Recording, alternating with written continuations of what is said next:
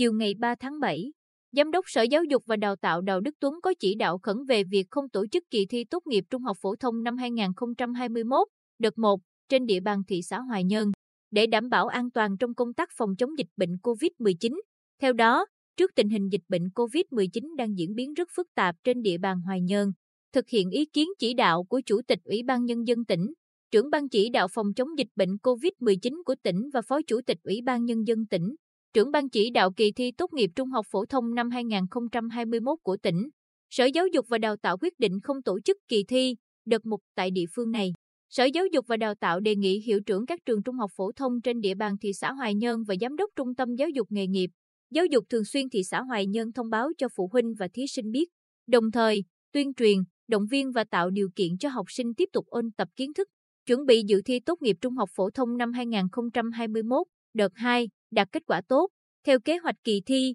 tại Hoài Nhơn có 5 điểm thi, gồm Trường Trung học phổ thông Tăng Bạc Hổ, 387 thí sinh, Trường Trung học phổ thông chuyên Chu Văn An, 505 thí sinh, Trường Trung học phổ thông Nguyễn Trân, 676 thí sinh, Trường Trung học phổ thông Lý Tự Trọng, 483 thí sinh và Trường Trung học phổ thông Nguyễn Du, 493 thí sinh.